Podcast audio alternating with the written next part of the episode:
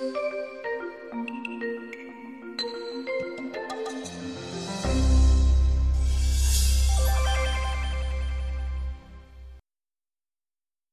this is Rob Reynolds, and you are listening to Education and Technology Futures, a weekly podcast that highlights interesting trends and connections in the worlds of education, technology, and culture.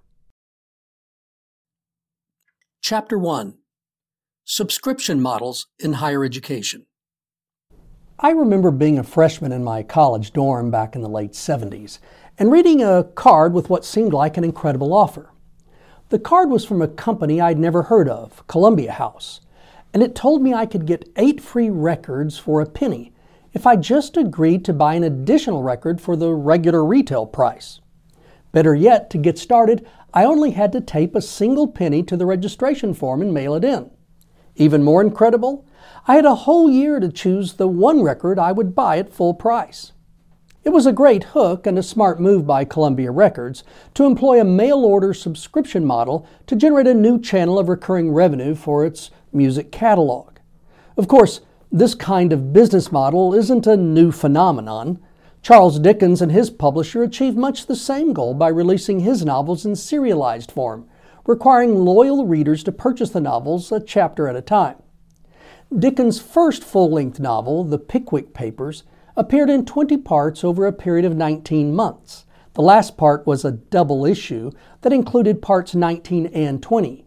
Each part contained 32 pages of letterpress, two illustrations, various advertisements, and came wrapped in a flimsy green paper front and back cover. The price for each part was one shilling, except, of course, for the last double issue, which was two. As Robbie Kellman Baxter points out in her recent book, this now popular membership or subscription model has a number of key differentiating elements. First, it allows companies to shift the customer model from the transactional to the relational. It also changes the product relationship from ownership to access. And it shifts the transaction model from a single payment to many smaller payments. These days, there isn't hardly anyone who isn't involved in at least one membership model program, whether it's for TV and movies, shaving supplies, or fresh meals delivered right to your doorstep. Even in higher education, where the market has long clung to a fairly unique and insular product model, we're seeing the subscription model sneaking in at the fringes. Students can gain unlimited access to a large portion of Cengage's course materials and technology tools by paying a little more than $100 per term. StraighterLine's college course offerings are available through a monthly subscription plus a per course fee.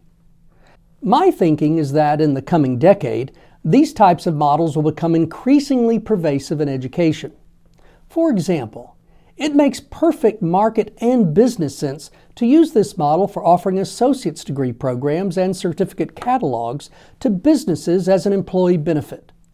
Why not give employees access to an entire catalog of degree and upskilling programs for a monthly per employee benefit charge of $125 a month? If my early experience with Columbia House is any indication, the risk to the providers offering these models will be low, while the value of relationships and recurring revenue will be surprisingly high.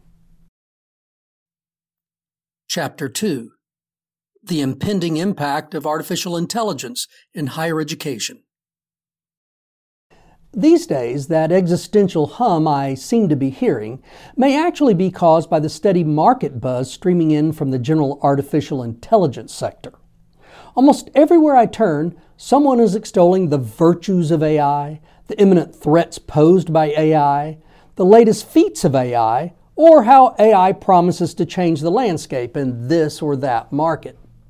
And yes, I get the irony.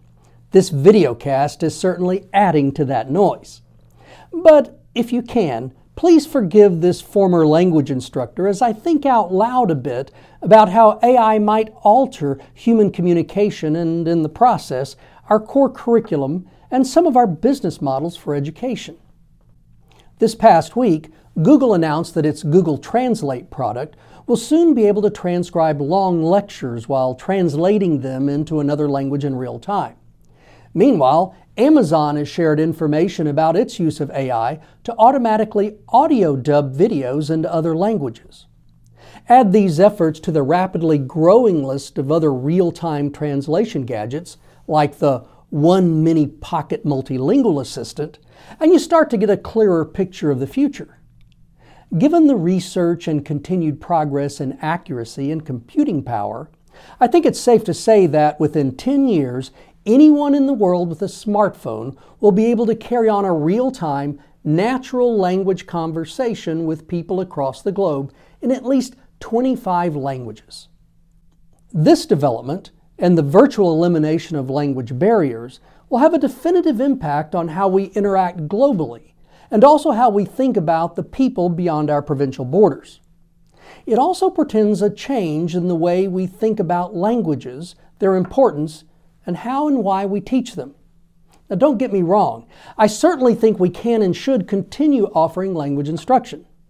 That said, it's hard to imagine languages per se remaining a required component of our core curriculum. Now, if you think a touch of Schadenfreude might help you swallow that particular vision of the future, you might want to consider how AI will likely upend both the markets for general education and big volume course materials. It seems inevitable that the explosion of open educational resources, coupled with good learning design models and the well defined taxonomic structures of general education courses, will make it possible in the next decade for AI engines to deliver high quality, customized on demand courses for college credit at a fraction of the cost providers currently pay to create these.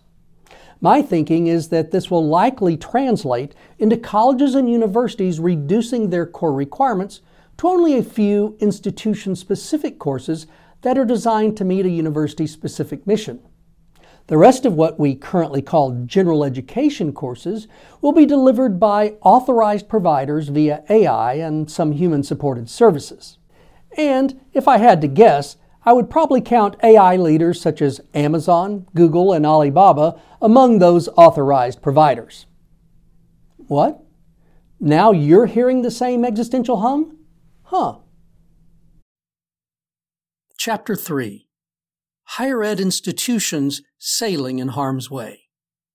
In the fall of 1778, during the height of the American Revolution, John Paul Jones was in France trying to get a new warship to use in the fight against the British. The French government offered him a heavy ship named the Neptune that they had captured, but Jones felt it was too slow for his needs. So he wrote a letter to a French aristocrat who had already helped arrange for other types of French support for the Americans. In his letter, Jones wrote, I wish to have no connection with any ship that does not sail fast for I intend to go in harm's way. Now, to my way of thinking, a modified version of this request would serve as good advice for the leaders of many higher ed institutions. While we may not be at war, we're certainly facing significant shifts in wind, dangerous and unfamiliar obstacles, and in many cases, unknown waters. A dwindling population of traditional students, along with new markets for non traditional students, is creating increased competition. Increased competition is forcing institutions to add new products and services, driving up costs and tuition. An evolving economy based on innovation is creating new job categories and a need for new skills among existing workers. This is accelerating the growth and popularity of cheaper and more timely alternatives to the traditional degree. These and other currents will make for difficult and even treacherous sailing for many higher ed institutions, particularly small liberal arts colleges. Like John Paul Jones, they'll need nothing short of a fast and agile ship as they sail into harm's way. This means overhauling operational models to produce high quality products more efficiently and cost effectively. It means embracing new instructional and delivery models that are tailored to meet the specific needs of new markets. It means transforming existing degree and certificate offerings and being willing to discontinue those that aren't attracting enough students to make programs self sustaining. It means producing new decision making pathways for curriculum approval, as well as new business models that reward proof of learning, career success for students, and financial sustainability for departments and colleges. For many, It will also mean new staffing models and expanding and contracting specific divisions based on market demand. Most of all, it will require new approaches to leadership. More specifically, institutions will require leadership that brings with it a willingness to change, to make big decisions intentionally and quickly, and to not be distracted too much by tradition, the way things used to be, or the way we wish things were.